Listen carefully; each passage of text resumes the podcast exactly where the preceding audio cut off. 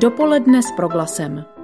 Zajímaví hosté, podnětné rozhovory, duchovní útěcha, ale i čas pro oddechnutí a úsměv. Dobré dopoledne. I druhý dubnový den ladíte pro glas. Právě teď jsme s vámi a pro následující chvíle slibujeme směs informací i humoru. Začneme povídáním s ředitelem Člověka v tísni Šimonem Pánkem. Poté si představíme projekt Olomoucké univerzity Palackého. V druhé části si připomeneme, že humor má místo v každé době a každé situaci. Pokud znáte český katolický satirický portál Tisíckráté, těšte se na rozhovor s jeho tvůrcem, tajemným Felixem Kulpou. A humor také ještě z jiné strany, tentokrát od herečky Ivy Pazderkové. Dobrý a nerušený poslech přeje Ondřej Havlíček.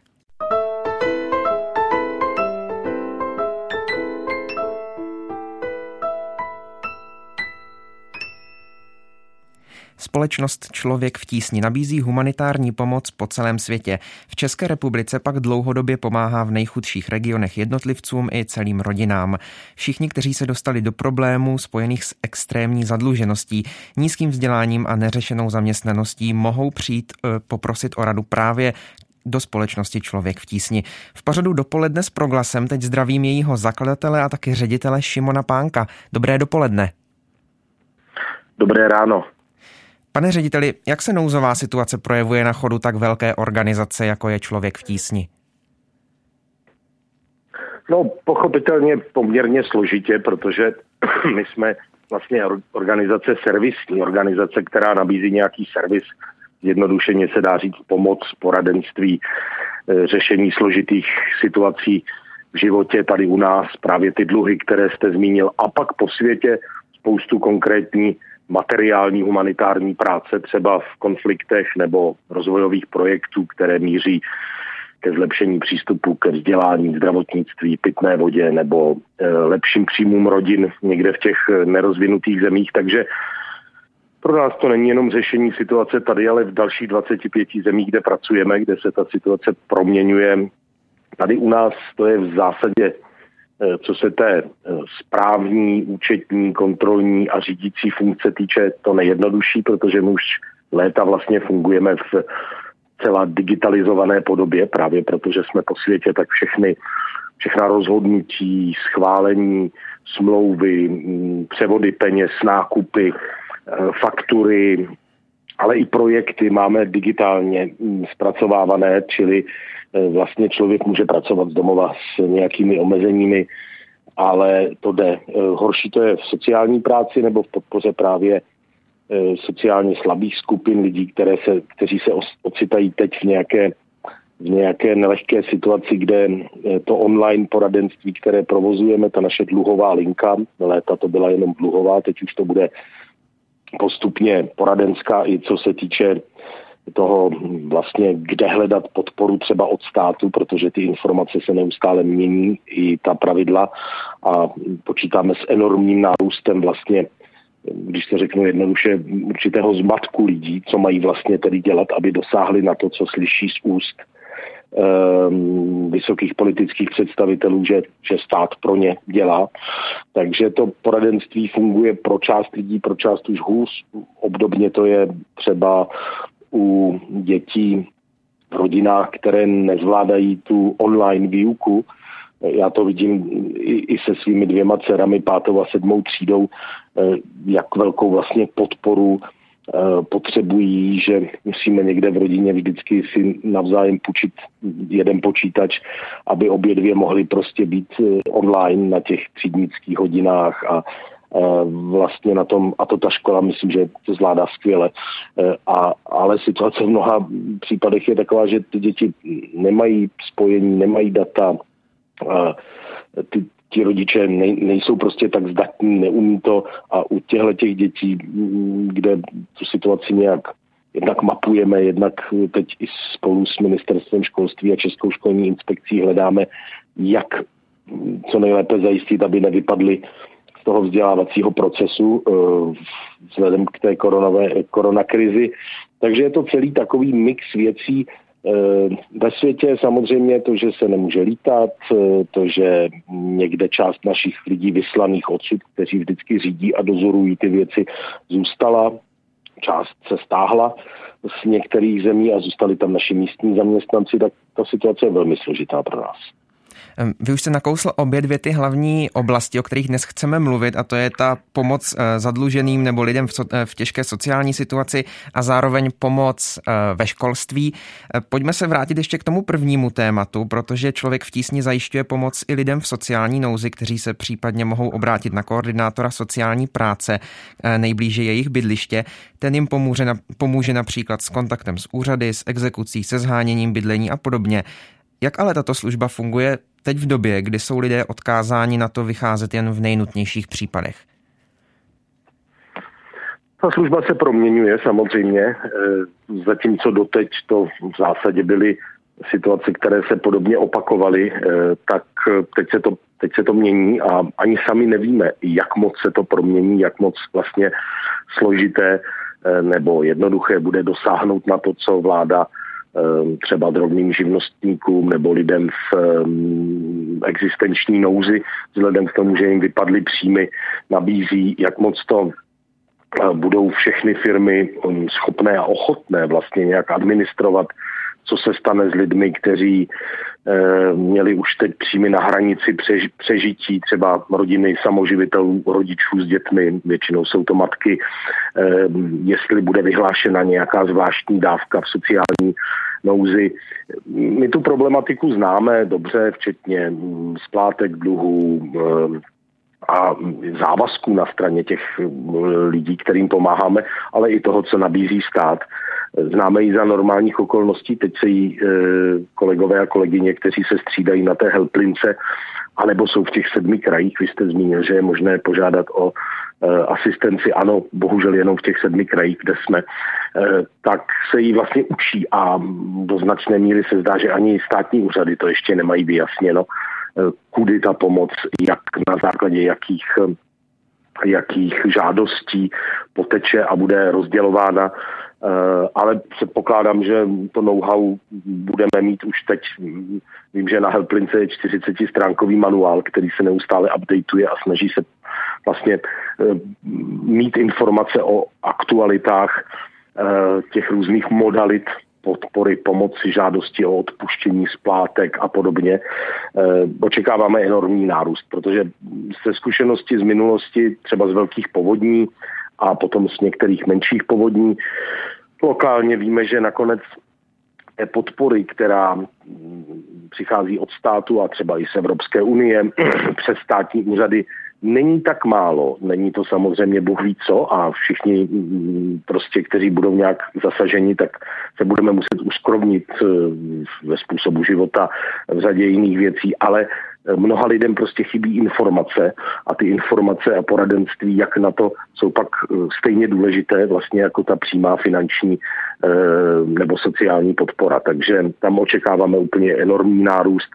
Možná bych ještě zmínil to, že tím, že se v té dluhově sociální problematice pohybujeme 12 let a snažili jsme se postupně přesvědčit řadu vlád, aby s tím něco dělala a částečně se to daří, tak jsme teď, troufám si tvrdit, jedním z hlavních konzultantů, protože známe ten terén, eh, v nápadech vlády nebo dokonce v návrzích našich poslancům, eventuálně vládním úředníkům, pokud o to mají zájem, jak ulevit lidem zasaženým koronakrizí a, a z naší dílny pochází část těch návrhů, například zmrazení, zastropování úroků, eh, odklad splátek eh, a doufejme třeba i, to bude asi trvat déle, bude to spíš další dopad, ale zrychlení insolvenčních řízení, které si dovedu představit, že pro živnostníky kteří zkrachují, ale chtěli by začít, tak bude úplně klíčové, protože začít s tím, že mám krachující podnik e, na krku nejde, nebo malou živnost. Pokud projdu tou insolvencí, tak je pořád nějaké světlo na konci tunelu.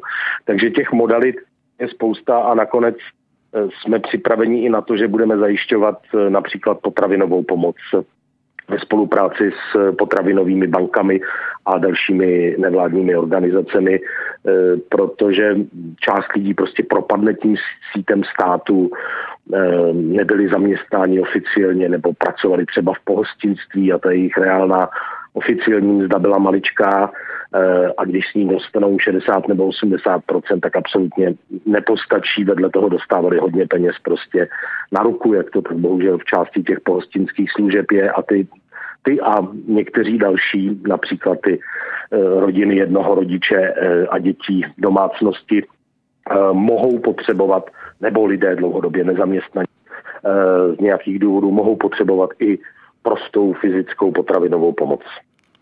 V pořadu dopoledne s Proglasem teď mluvíme s ředitelem organizace Člověk v tísni Šimonem Pánkem. Pane řediteli, zajímá mě ještě to druhé téma, kterému se teď člověk v tísni intenzivně věnuje, tedy on se mu věnuje už dlouho, ale teď to ještě víc vyšlo na světlo a to je ta oblast vzdělávání, oblast školství. Vy jste v od té chvíle, kdy byly uzavřeny školy, eh, jste se rozhodli nabídnout učitelům zdarma své výukové a vzdělávací materiály, například 270, pokud se nepletu, audiovizuálních lekcí obsahujících filmy. Eh, jak ale podporujete v této chvíli ty děti, a vy už jste o tom sám trošku mluvil, kteří třeba nemají přístup k té technice, nebo ty rodiny obecně, protože eh, těch je, těch je spoustu v naší zemi, kteří třeba nemůžou, nemůžou vstoupit do té online výuky? Zase je to bohužel tak, že nemáme ambici ani nemůžeme eh, pokrýt všechny. Eh, pracujeme jednak sami v těch sedmi krajích, jednak se spolupracujícími dalšími organizacemi, které se vlastně podporou vzdělávání těch zjednodušeně řečeno slabších rodin zabývají. Eh, takže nějaké pokrytí tam je, ale chci zestřít, že prostě bohužel samozřejmě není absolutní a doučuje se nebo podporuje se kromě toho, že tu situaci jsme mapovali teď nejrůznějšími způsoby. Po, te, po telefonu, přes Skype, eh, roznosem materiálů, které nebo třeba jenom vytištěním a nakopírováním materiálů, které ty rodiny které nemají přístup k tiskárně a škola to třeba neudělá, si převezmou nějak bezkontaktně. Eh, u těch dětí, které jsme podporovali i předtím, je to samozřejmě jednodušší, protože každé takové dítě buď chodilo do skupinového vyučování nebo mělo svého většinou studenta nebo studentku, kteří docházeli do rodiny a podporovali to dítě, protože rodiče toho nebyli schopni. Třeba kvůli že kdysi vystudovali všeho všudy 6-7 eh, tří základní školy a e, to nějak běží. U nových případů je to těžší, ale i tam se snad podaří e, aspoň na nějakou dobu pře, překlenout to, aby nevznikla úplná jakási díra. Vedle toho se objevuje spousta nabídek eh, firem nebo firem spolu s úřady, že zajistí e, připojení za levnou e, částku nebo dokonce, že nabízí jednoduché počítače do takových rodin. E, to zní dobře. E, problém je v tom, že vedle toho hardwareu eh, je potřeba taky s tou rodinou pracovat. Ona sama najednou ne, není schopna začít eh, podporovat to dítě, nebo ne každá je schopna začít podporovat to dítě tak, aby vlastně se připojilo a začalo fungovat spolu s tou školou. Doufejme, že ta situace nebude trvat dlouho. A jak už jsem řekl, jednáme nebo komunikujeme o tom i s Českou školní inspekcí a s lidmi na ministerstvu školství Systémové řešení se hledá velmi těžko, ale alespoň částečně, včetně doufejme třeba metodických pokynů, aby si škody, školy hleděly i těch dětí, které jakoby vypadávají, nehlásí se, nejsou online, by pomohlo. Uvidíme, jak dlouho prostě ta, to zmrazení vlastně běžného chodu společnosti bude trvat a že snad nebude znamenat úplně fatální následky pro ty děti, které to už i tak mají těžké. Rozumím, eh, mám ještě poslední otázku a poprosím o stručnou odpověď. Eh, ocitá se teď eh, organizace Člověk v tísni trochu ve finanční tísni kvůli celé té situaci, kdy lidé třeba víc šetří a nejsou tolik ochotní dávat peníze ven, protože se sami bojí o své příjmy. Může to znamenat finanční dopad na člověka v tísni? Já myslím, že jaké finanční dopady to na co ve společnosti bude znamenat, ještě nevíme a netušíme. Může, může to samozřejmě znamenat eh, pokles ochoty přispívat. Eh, já si to spíš nemyslím.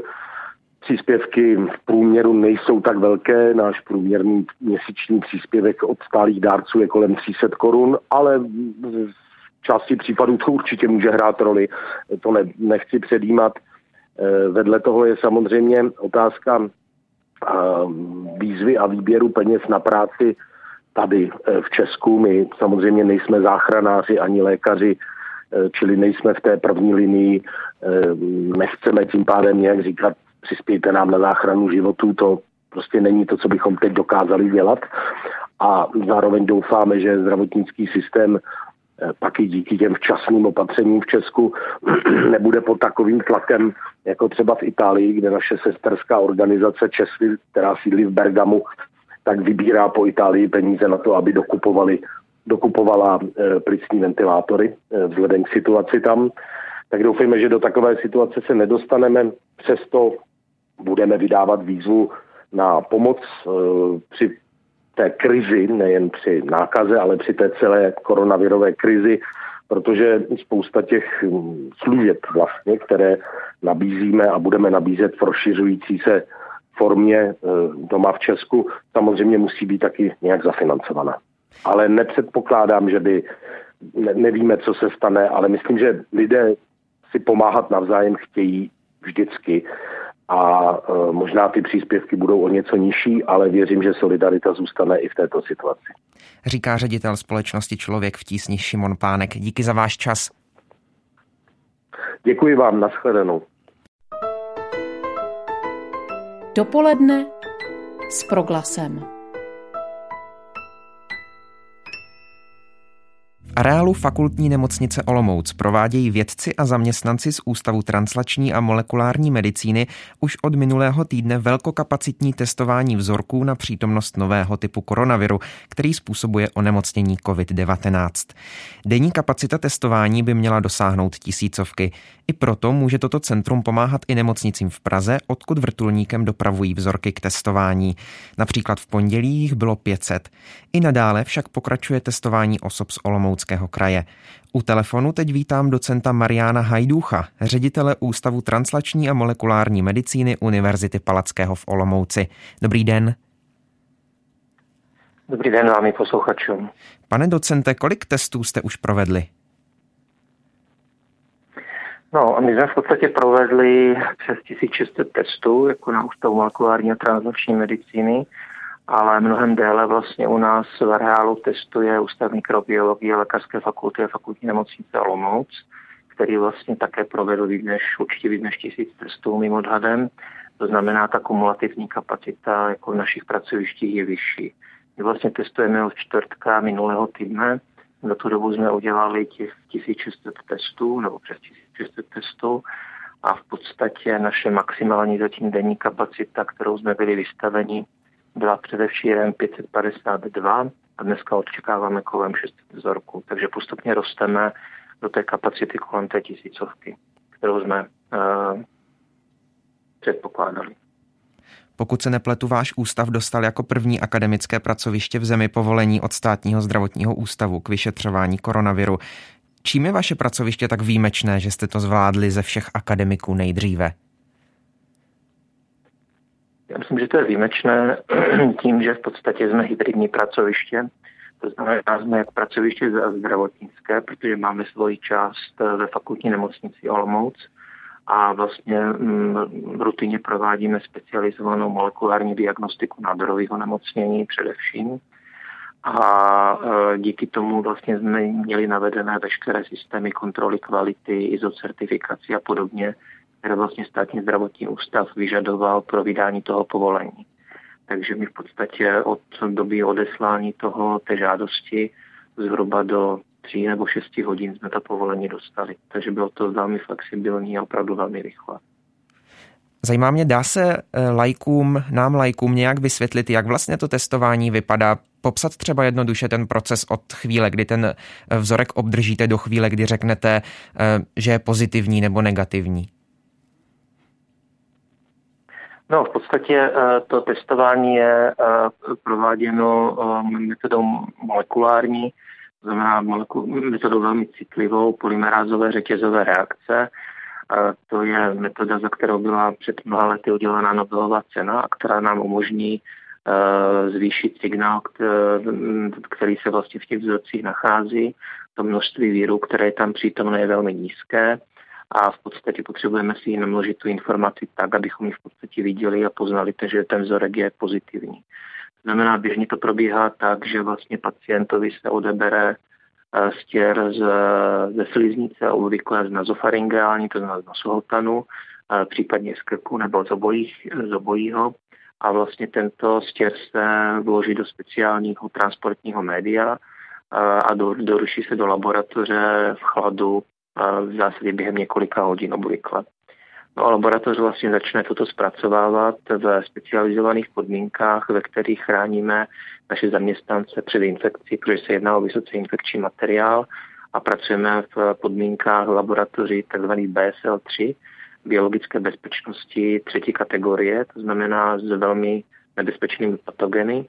To znamená, ti pracovníci musí mít adekvátní eh, chránění, ta místnost musí mít speciální uspořádání, eh, ve které vlastně my takto rutinně ty vzorky vybalujeme, eh, inaktivujeme ten virus, zpracováváme vlastně žádanky, které k nám došly a po inaktivaci toho viru vlastně ten vzorek odchází do jiné laboratoře, kde provádí se extrakce RNA z toho viru a v podstatě ta RNA pak se vlastně přesouvá do třetí laboratoře, kde se provede taková reverzní transkripce, protože amplifikovat umíme v zásadě tou PCR reakcí pouze DNA, to znamená RNA si přepíšeme na cDNA a z ní vlastně provedeme tu polymerázovou řetězovou reakci.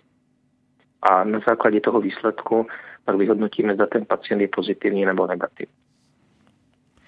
Docent Marian Hajduch, ředitel Ústavu translační a molekulární medicíny Univerzity Palackého, teď mluví v dopoledním vysílání proglasu o tom, jak se testují vzorky na přítomnost eh, koronaviru, který způsobuje, nové, který způsobuje onemocnění COVID-19. Mě teď ještě zajímá, pane docente, eh, vy jako odborník, vaši kolegové, eh, vědci po celém světě se v této době kromě testování zaměřují také na vývin, vývoj nové vakcíny. Eh, jak to s ní vidíte? No, to je těžká otázka. Myslím, že není úplně odhadnutelná. Eh, v tuto chvíli, pokud vím, tak jsou v testování klinickém, té, té časné fázi klinického hodnocení, eh, dvě vakcíny, které, které nevíme zatím, jak dopadnou. Víte, testování vakcín v té medicíně patří k tomu nejsložitějšímu, co v podstatě si můžeme představit, protože podáváte vlastně nějaké léčivo lidem, kteří jsou zcela zdraví, obvykle nic není, to znamená, ty bezpečnostní ohledy jsou velmi důležité.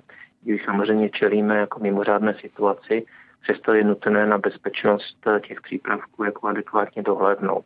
A celý ten proces myslím, že prakticky nejde, nejde udělat rychleji než za rok, rok a půl. A, a to i v takto mimořádné situaci. To znamená, já věřím, že vakcína bude, bude někdy v polovině příštího roku, ale nečekal bych ji v tuto chvíli dříve.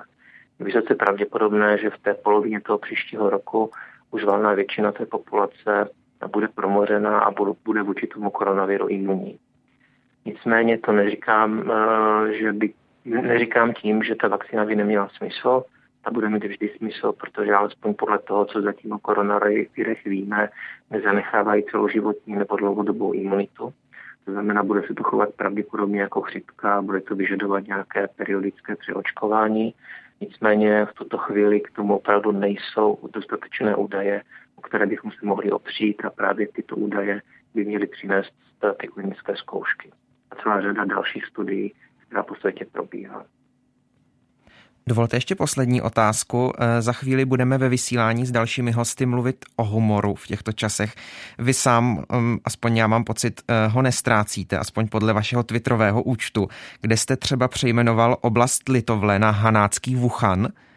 Tak moje poslední otázka zní, drží se humor a dobrá nálada i mezi vašimi, vašimi kolegy v laboratořích? No musí, tak uh, víte, Člověk musí spolupracovat s lidmi, kteří mají smysl pro ten humor zachovanou i v takto kritických situacích, protože jsme v těch laboratořích skutečně momentálně zavření od rána do rána. Pracujeme na plnou naši kapacitu ve své podstatě, nebo ne zcela plnou, ale prostě navyšujeme ji. Řešíme spoustu problémů v průběhu toho testování a samozřejmě to vyžaduje i chvilky, kdy se člověk uvolní a prostě chvíli myslí na něco jiného. Takže já jsem velmi překvapený tím, jak se vlastně český národ vůči té karanténě postavil, jaké obrovské množství výborných vtipů se vlastně na toto téma objevilo a já věřím, že to pomáhá všem, eh, kteří jsou zavřeni doma, anebo kteří mají omezený pohyb v tom, abychom se s touto mimořádnou situací vypořádali. A chtěl bych říct a opravdu těm lidem zdůraznit, že to je opatření nutné. Není to věc, ze které by kdokoliv z nás měl radost, ale myslím, že jsme povinni chránit jako občany, které jsou v nejvíce rizikové skupině a toto je pravděpodobně ze všech možných studií, ze všech analýz, i reanalýz dat španělské chřipky, které byl, která byla před 100 lety. Toto je pravděpodobně ta nejlepší cesta. Takže, takže přeji všem, aby prostě to zvládli a aby je humor neopouštěl. Říká Marian Hajduch, ředitel Ústavu translační a molekulární medicíny Univerzity Palackého v Olomouci. Díky za váš čas, který jste věnoval vysílání proglasu. Naslyšenou. Děkuji vám naslyšenou. Dopoledne s proglasem. A k humoru už právě teď více. Satirický web z církevního prostředí s názvem Tisíckráté funguje od ledna 2016 a nutno dodat, že se těší velké oblibě mezi svými čtenáři. Pozadu nezůstává ani v době pandemie a tak se naposledy čtenáři mohli dočíst třeba o tom, že mše bez dětí a ministrantů se osvědčily. Přesto přímo na apríla žádný článek nevyšel. Proč? Tento den přenechávají tvůrci webu dalším médiím, řekl pro glasu za autorský kolektiv Felix Kulpa. Pod touto přezdívkou vydává v těchto dnech články reagující na situaci kolem epidemie koronaviru. Dříve než vám rozhovor nabídneme, chci vás upozornit, že hlas Felixe Kulpy byl upraven, a to proto, abychom autorům umožnili zůstat i nadále v anonymitě. Máme za sebou první duben, eh, den, kdy se zpravidla lidé navzájem vyvádějí aprílem. Já teď eh, po telefonu zdravím Felixe Kulpu, jednoho z tvůrců webu tisíckráte.cz. Felixi, vítej v našem vysílání. Dobrý den. Ahoj, dobrý den, všechny moc zdravím. Co znamená eh, apríl pro tisíckráte? Člověk by si řekl, že eh, máte apríl celý rok. Je ten první duben něčím zvláštní? U nás určitě ano a to v tom, že 1. dubna zásadně nic nevydáváme ani nevydáme, protože tady je prostor pro opravdu vážné zprávy a rádi je přenecháme jiným. Pokud jde o vážné zprávy, tak eh, teď jsme docela zahlceni mnoha vážnými zprávami, které se nás eh, přímo dotýkají, ovlivňují naše životy. Co tohle znamená eh, pro tisíckráte, jakou výzvu eh, to představuje? Ta závažná situace eh, všude kolem nás v nějakém provedení ve stylu tisíckráte? My jsme o tom docela přemýšleli, nebo někteří z nás a Například já jsem zjistil, že šít neumím, na některé věci nemám dost odvahy a jsem zalezlý doma. Jediné, co umím, je napsat pár textů na tisíckrát a potěšit tím eh, lidi kolem sebe. Takže jsme si říkali, že trošku v té tíživé době necháme se nadechnout eh, aspoň u těch internetových stránek a podíváme se na to z té zajímavější stránky. A druhá věc, která je, tak ono po těch eh, několika letech, co se nám daří ten server psát, tak někdy přišla taková, takové období stagnace a teď je najednou tolik krásných podnětů, takže my jsme za to rádi, že jsme mohli přispět snad některým k tomu, aby tu tíživou situaci zvládali trošku lépe a s úsměvem. Pokud jde o odezvu eh, vašich článků, jak ji hodnotíš? Myslím, že je tam cítit u některých zase taková úleva a lidi to berou s humorem. Máme z toho víceméně radost, že, že se zase vrátila taková ta doba když jsme na tom byli nejlépe. Takže odezva je kladná, doufáme, že to opravdu ty lidi těší. Eh, všiml jsem si jednoho komentáře, možná eh, byl úplně ojedinělý eh, pod tím článkem, který jste publikovali naposledy. Zněl tak jako ve stylu vám je hej, vy si z toho můžete dělat legraci, vy se třeba i k těm svátostem nějak dostanete, ale pomyslete na to, že pro mnoho lidí to legrace není. Co na to říkáš? Mě vždycky tyhle reakce zamrzí ani ne tak kvůli těm lidem, ale kvůli nám, že jsme se eh, třeba někoho dotkli na místě, které je pro něj příliš bolavé, tak doufáme, že nám to čtenáři odpustí. A pokud eh, se k tomu nějak máme vyjádřit, tak nemáme přístup ke svátostem a je nám z toho stejně smutno jako všem ostatním. A jediné, co nám zbývá, je jednak humor a druhá věc, která nám zbývá, tak je pán Ježíš, takže sice nejsme se svátostmi, ale za to můžeme být furt s pánem Ježíšem. Eh, ty už si naznačil, eh, že ta současná doba mm, produkuje eh, vlastně témata, která jsou vhodná k zpracování tisíckráte. Co to tak typově je, co tak dobře pasuje vlastně na mm, ten způsob, jakým vy se díváte v tisíckráte na věci v církvi a nejen v církvi?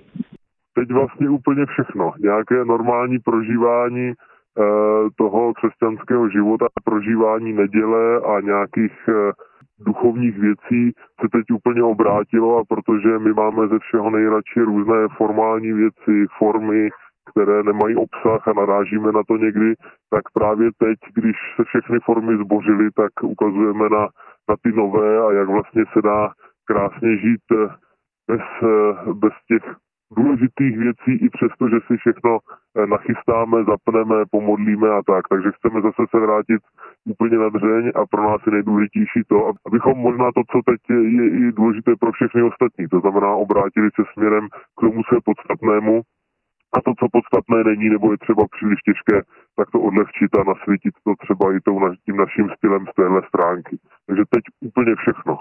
Jsou eh, před námi velikonoce, které budou probíhat opravdu velmi atypicky a eh, dříve nepředstavitelným eh, způsobem. Nosíš už v hlavě něco, čím bys přispěl do těch konkrétních dní, třeba velikonočního tridua? Vlastně vůbec. Já sám přemýšlím i nad tím, jak to vůbec uděláme u nás doma a jak to bude vypadat. Takže myslím, že až ve chvíli, kdy, kdy se na to začneme chystat u nás doma, a nebo někteří z kolegů, kteří e, také publikují jako Felix Kulpa, se začnou chystat, tak najednou všechno, všechno vyvstane, protože teď eh, každý den je e, sám pro sebe a vůbec nevíme, co bude zítra a jak to budeme slavit a jak to bude vypadat, takže zatím na to připraven nejsem, asi tak jako, jako všichni, takže musíme se nechat překvapit. Položím osobní otázku. Ta doba přináší určité znejistění, přináší určité obavy. Jak je na tom Felix Kulpa osobně? Dochází taky k takovým, řekněme, chmurnějším chvílím?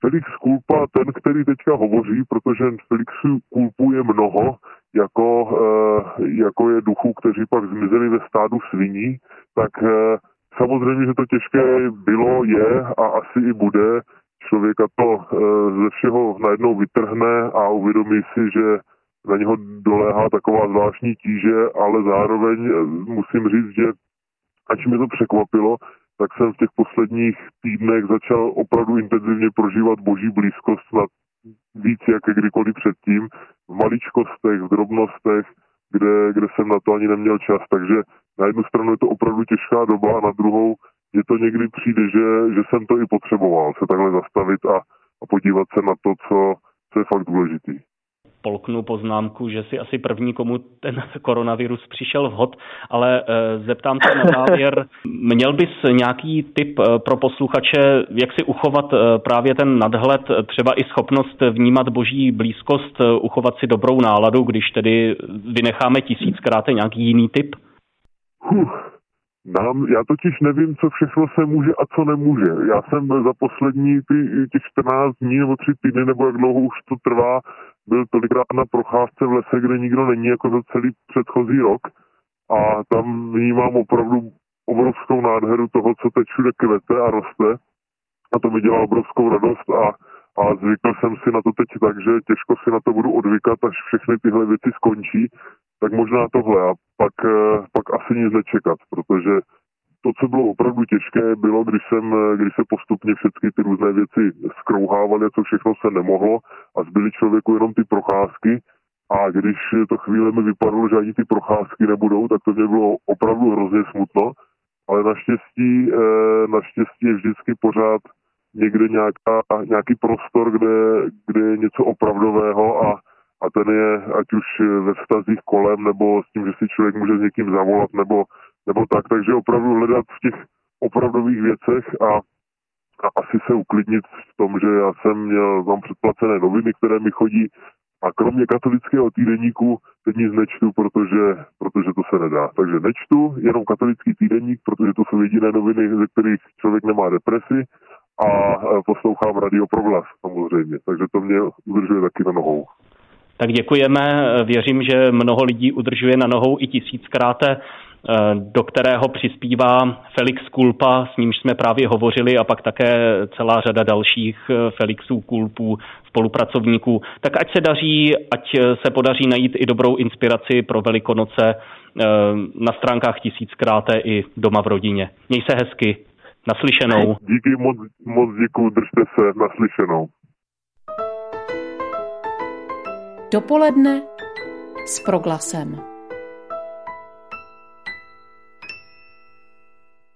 A posledním hostem v dnešním vysílání, dopoledním vysílání Proglasu je herečka, zpěvačka a v neposlední řadě komička Iva Pazderková. Ivo, dobré dopoledne. Dobré dopoledne všem. Mm, zeptám se na takovou oblíbenou otázku. Kterou z těch rolí, které jsem teď popsal, tedy herečka, zpěvačka, komička, máte nejraději? tak kdy, když, to, když to vezmeme podle toho, co dělám celý život a, a co jsem vystudovala, tak jsem vlastně herečka. Ale úplně ze všeho nejšťastnější jsem, když mám vlastní koncert s vlastní kapelou a hudbou, takže to je zpěvačka. A mm, taky mám strašnou radost, když eh, lidi umím rozesmát a to je komička, takže vlastně ono se nedá vybrat. Já mám prostě ráda své povolání a všechno, co k tomu patří. Rozumím. Co vás přivedlo eh, na pódium svědomím, že lidi v hledišti musíte rozesmát vlastně k té roli komičky? ta přišla až potom, co jste už byla herečkou? Já si myslím, že dobrý herec eh, je i dobrým komikem a obráceně. Tak to prostě je. Protože nějakým způsobem vnímat vtip nebo, nebo, mm, nebo produkovat humor znamená být velice vnímavým, empatickým člověkem, který, který dokáže dost dobře mít nadhled sám nad sebou. A a to prostě patří k herectví. Takže já myslím, že to nedá rozdělit, že prostě jenom ta příležitost nějaká uh, byla využitá, ale jinak prostě herec eh, je herec a to a k tomu patří všechny polohy. Hm. Dělat komiku, eh, být komičkou, je to řemeslo? Jak říkám, být herečkou je řemeslo, ano. Uh, jo. Promiňte, že vám, uh, že vám to, já to nemám ráda moc jako... tu komičku, protože jsem, prostě jsem herečka. Rozumím, jo, rozumím. Samozřejmě, nedá se, nedá se to oddělit. Věcí. Přesně tak, to si myslím. A, a hlavně v mém případě, jo, je to řemeslo, to víte, že dělat stand-up je taky nějakým svým způsobem řemeslo, které, které sice tvoří velice malinkou část toho, co dělám, ale velice intenzivní a šťastnou a, a naplňující.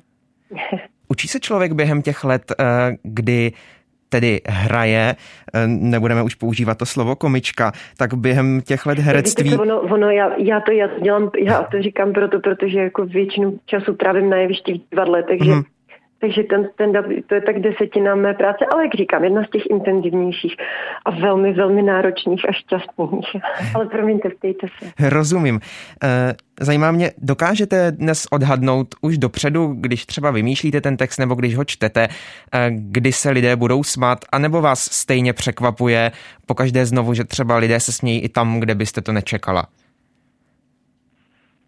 No tak vzhledem k tomu, že větší část, takže se bavíme o stand-upech, dobře, tak větší část toho stand-upu já improvizuju, takže, uh, takže dopředu jakoby nevím, jestli já vůbec budu, uh, budu vtipná.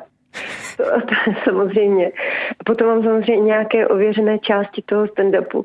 A ano, troufám si říct, že dneska už ve většině případů, jako nemůžu říct, že ve všech, ale ve většině případů Dokážu odhadnout, uh, jestli to publikum jakoby takzvaně se mnou půjde nebo ne. To jo. Ale samozřejmě potom v té improvizované části to vůbec, to vůbec netuším většinou, co ze mě vypadne, takže ani nemůžu tušit, jestli oni se budou bavit diváci. No. Iva Pazderková, která je především herečkou, je dnes uh, hostem dopoledního vysílání Proglasu. Uh, paní Pazderková, vás na dnes asi nejpopulárnější sociální síti, tedy na Instagramu, sleduje téměř 100 tisíc lidí a vy ani v době pandemie nepolevujete a v aktivitě na Instagramu pokračujete. Eh, například svým eh, fanouškům, a to mě zaujalo, nabízíte možnost třikrát týdně s vámi na dálku cvičit. Je tohle váš způsob, jak přispět do boje s koronavirem, tedy udržet lidi v kondici, v dobré náladě? Určitě, určitě. A, t- a tady se dostáváme k tomu humoru, k tomu herectví, využít, i když je mi těžko, tak pořád mám tu možnost právě třeba díky tomu Instagramu, kde vysílám vlastně úplně každý den večer a třikrát týdně ještě cvičení dopoledne. Um, jako by lidi vytrhnout třeba i sebe s odpuštěním blbější věcí, uh, z toho zacyklení všech těch myšlenek, které máme asi stejně, všichni máme podobné.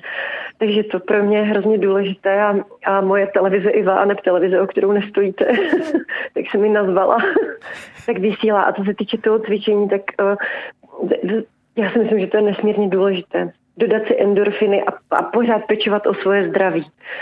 A k tomu pohyb, intenzivní pohyb, aspoň třikrát týdně určitě patří. A vždycky se lépe cvičí prostě pod vedením někoho, že jo. Já to vedu se svým trenérem, můj trenér vede ta cvičení nebo s někým, tak, tak se snažím být parťákem těm lidem tam. A i já ty parťáky potřebuju, takže je to vzájemné.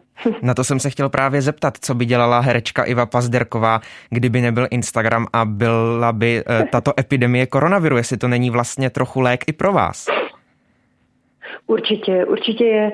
A kdyby nebyl Instagram, víte co, já jsem měla to veliké štěstí, že Vzhledem tomu, že jako, jako všichni, eh, všichni OSVČ, kteří, kteří mají práci závislou na tom, že, že se u nich shromažďují lidé, tak, tak jsem úplně bez příjmu, tak, tak jsem měla to štěstí, že můžu psát blog na jeden server a, a nějaké rozhovory. Dělám na dálku s anglicky mluvícími autory, takže to bych dělala a psala bych. Psala bych a pořád bych cvičila a vlastně bych dělala to samé a dál bych šila roušky a, a dál bych se snažila, a kdyby nebyl Instagram, tak aspoň stejně to, co dělám do domovů seniorů, společně s ostatními kolegy načítat audioknihy a, a vymýšlet, jak, jak jakoby tu situaci ulehčit těm, kteří mají úplně ze všech nejtěžší a jsou nejvíc izolovaní. O rozhlasových hlasech se říká často, že eh, se dá právě poznat i na dálku, když se člověk směje nebo usmívá. Přitom, když do, eh, do rádia mluví u vás, to pokud se nepletu teď eh, jednoznačně slyšíme. Jo. Zajímá mě, z čeho vám naopak v těchto dnech tuhne úsměv na rtech. Stuhne někdy i Pazderkové úsměv? Oh. Já vám nechci zatěžovat pořád. Ano, tuhne, tuhne, tak je, mm, jsou, situace, jsou situace, kdy na člověka padne t- takový ten pocit takový ten pocit bezmoci, protože vlastně eh, nevíme přesně úplně, eh, jak, eh, co se děje. A jakoby v tom slova smyslu, že nevíme třeba, jak se COVID-19, jak já mu familiárně říkám, jak se zachová.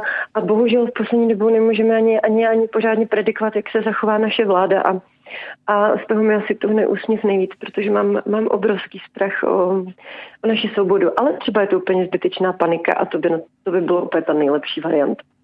Dobrá, tak zakončeme nějak pozitivně. Máte nějaké povzbuzení no. třeba pro ty, kteří nás právě poslouchají? Jak udržet humor v těchto dnech? Ano, mám. Je to, je to jednoduché. Stačí, když je vám ousko a těžko a fakt jste smutní nebo máte strach, tak si to odžít. Prostě si tu chvilku toho, toho nepříjemného odžít, protože i protože ty negativní emoce nebo, nebo smutky, nebo tohle všechno k tomu patří. Ale v určité chvíli, aby, aby se člověk úplně neutopil, tak je potřeba prostě si vyletět z té hlavy na chvilku, podívat se z vrchu. Eh, já jsem věřící, tady jsem správně na proglasu, prostě kouknout se na to očima Pána Boha a říct si jo, takže, takže, takže tohle všechno dokážeme překonat a za rok se tomu třeba budeme uh, smát. Říká herač, herečka, zpěvačka a z 10% taky komička Iva Pazderková. uh, Ivo, já vám děkuji, že jste si na nás udělala čas. Já děkuji vám, děkuji vám moc za zavolání a přeju vám co nejkrásnější, nejklidnější dny. I my vám. Končí čtvrteční dopoledne s datem 2. dubna, který pro vás i dnes připravili redaktoři Pražského studia Kristián. Slovem provázel Ondřej Havlíček. Jsme s vámi, tak zůstaňte s námi. Dopoledne s proglasem. Každý všední den mezi devátou a desátou jsme v tom s vámi už 25 let.